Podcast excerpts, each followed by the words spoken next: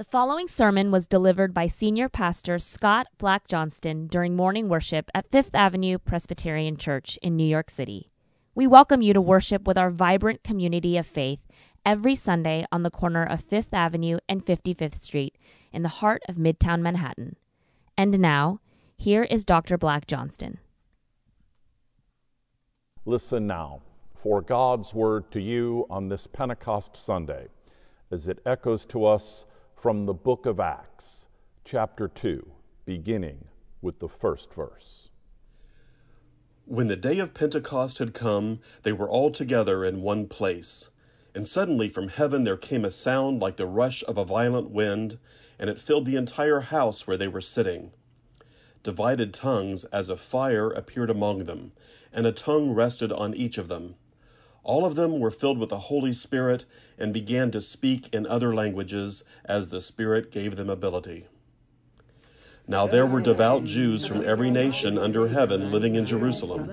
And at this sound the crowd gathered and was bewildered, because each one heard them speaking in the native language of each.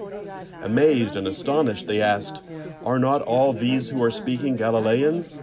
And how is it that we hear, each of us, in our own native language? Parthians, Medes, Elamites, and residents of Mesopotamia, Judea and Cappadocia, Pontus and Asia, Phrygia and Pamphylia, Egypt and the parts of Libya belonging to Cyrene, and visitors from Rome, both Jews and proselytes, Cretans and Arabs. In our own languages we hear them speaking about God's deeds of power. All were amazed and perplexed, saying to one another, What does this mean? But others sneered and said, They are filled with new wine. This is the word of God for the people of God. Every year on this Sunday, as the faithful gather to listen to the story of the first Pentecost, our enthusiastic maintenance crew showers the congregation with thousands of silk rose petals. Tumbling down from the sanctuary's high ceiling, these petals symbolize tongues of fire descending on the disciples, God's Spirit giving birth to the church. We put the children in the center aisle to watch, staring upward with obvious delight. They dance among the crimson flutters. It's impossible not to be drawn into the joy of the moment. This year, Amy, my faithful cinematographer and spouse, insisted that we maintain the practice. That's what this is all about. As you might guess, the petals of Pentecost make for some serious cleanup. They catch in your hair, they overflow from children's pockets, they stick to people's shoes.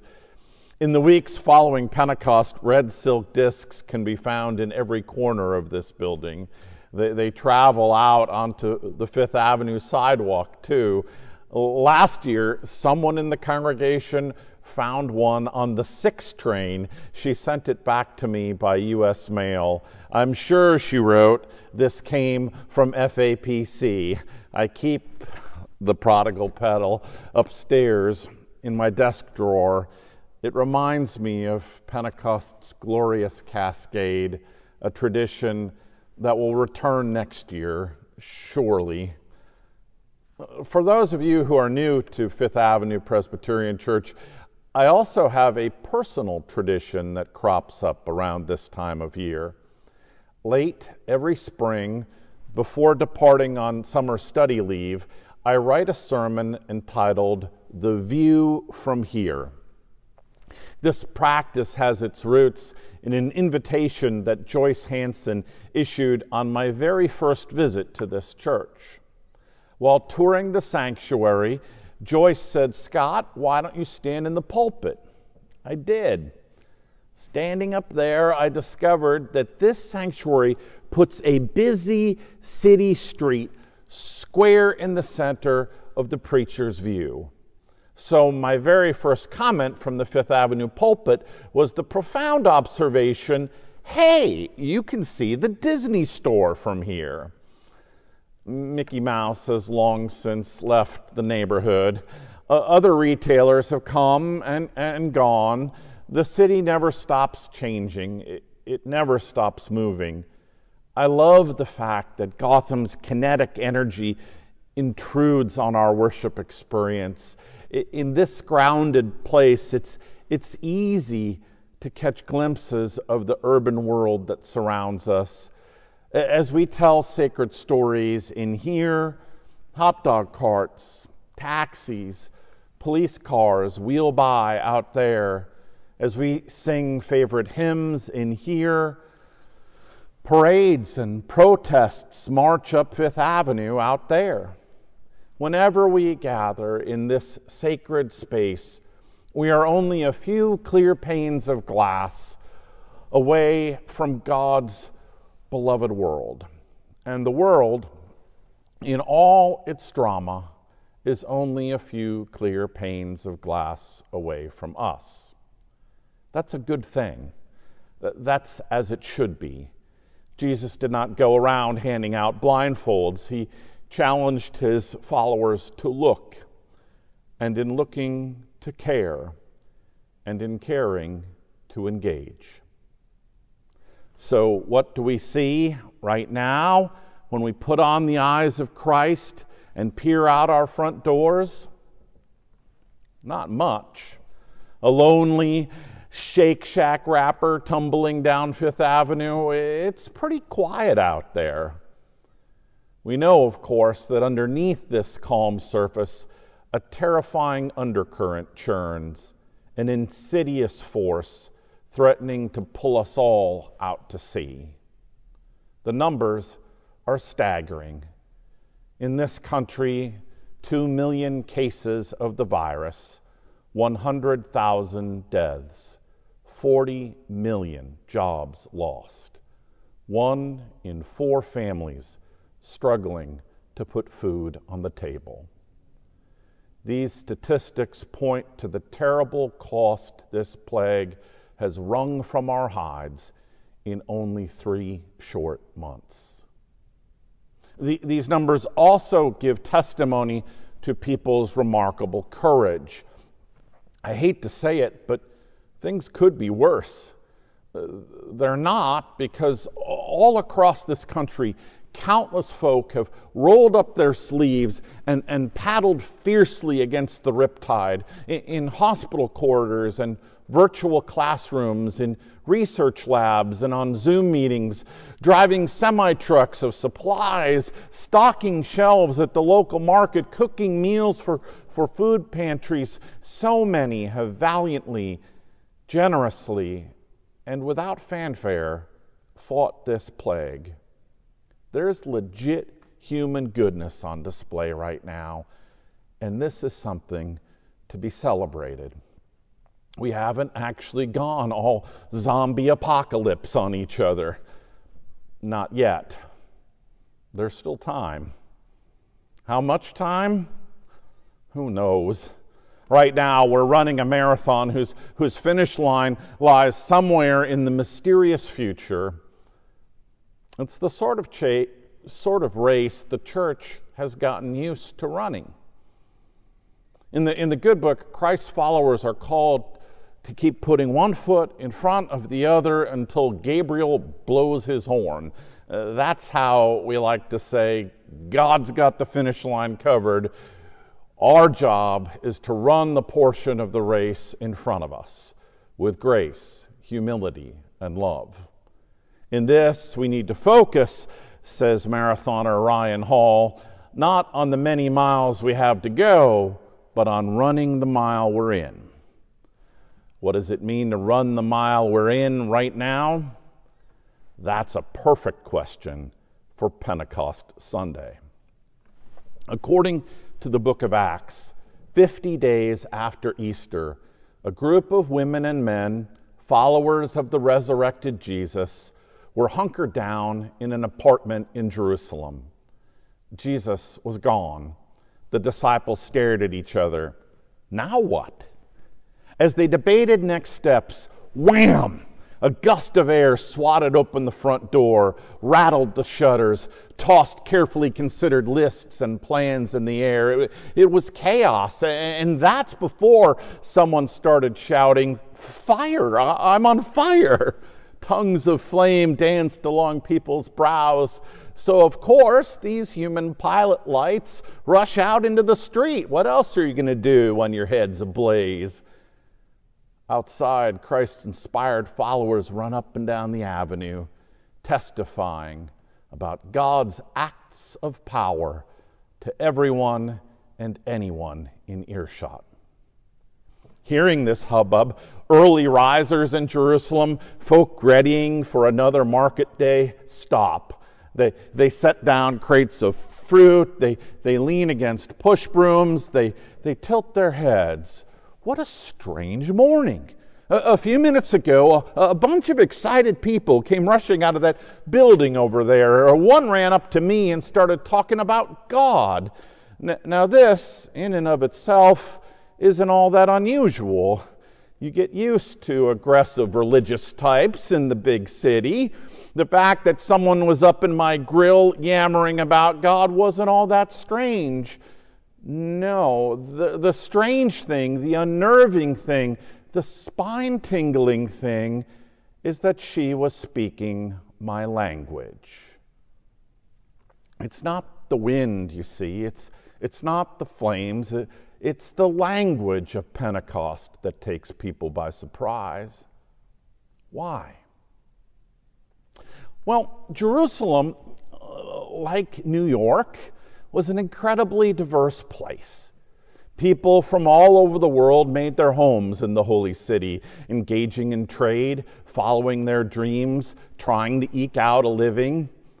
As Jerusalem's assorted citizenry went about their days, pushing hot dog carts, driving police cars, begging for spare change, they spoke to each other in the Mediterranean basin's most common languages, in snippets of Hebrew, Latin, and Greek. Generally, people knew enough phrases from these three languages to communicate. It wasn't poetry, but they could get by. But in the evening, when breaking bread with family and friends, these immigrants, people from Egypt and Libya, Cappadocia, Asia, and Judea, would relax into the familiar patterns of their native speech into the cadence of home. The story of Pentecost revolves around this humble fact. On Pentecost, the Word of God shows up incarnates in the language people share at their dinner table.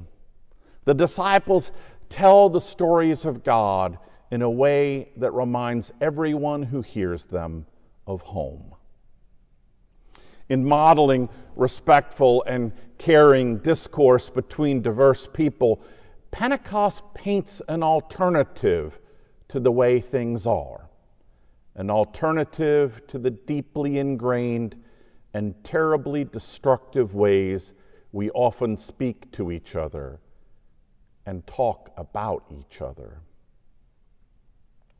In the early days of this pandemic, many hoped there might be a silver lining to this plague. Perhaps, people said with a crooked smile, this crisis will draw us together. Maybe some, some good will come of this awfulness. Maybe we'll take this time to heal our appalling divisions.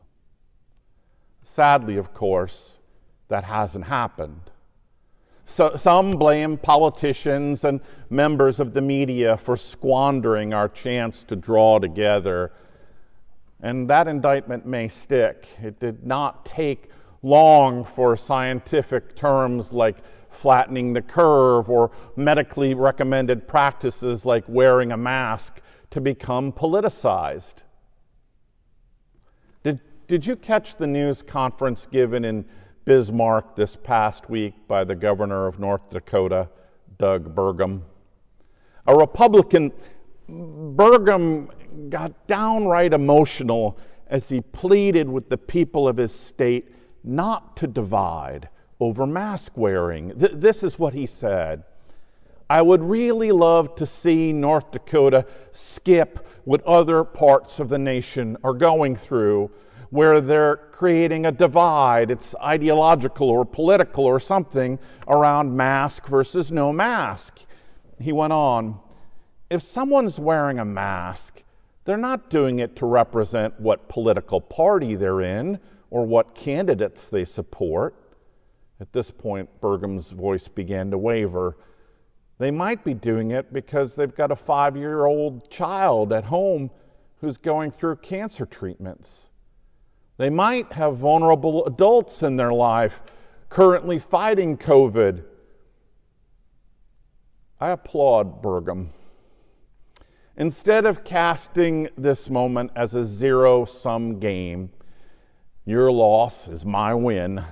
Instead of turning the pandemic into another opportunity for vilifying opposing politicos, the governor made a simple request.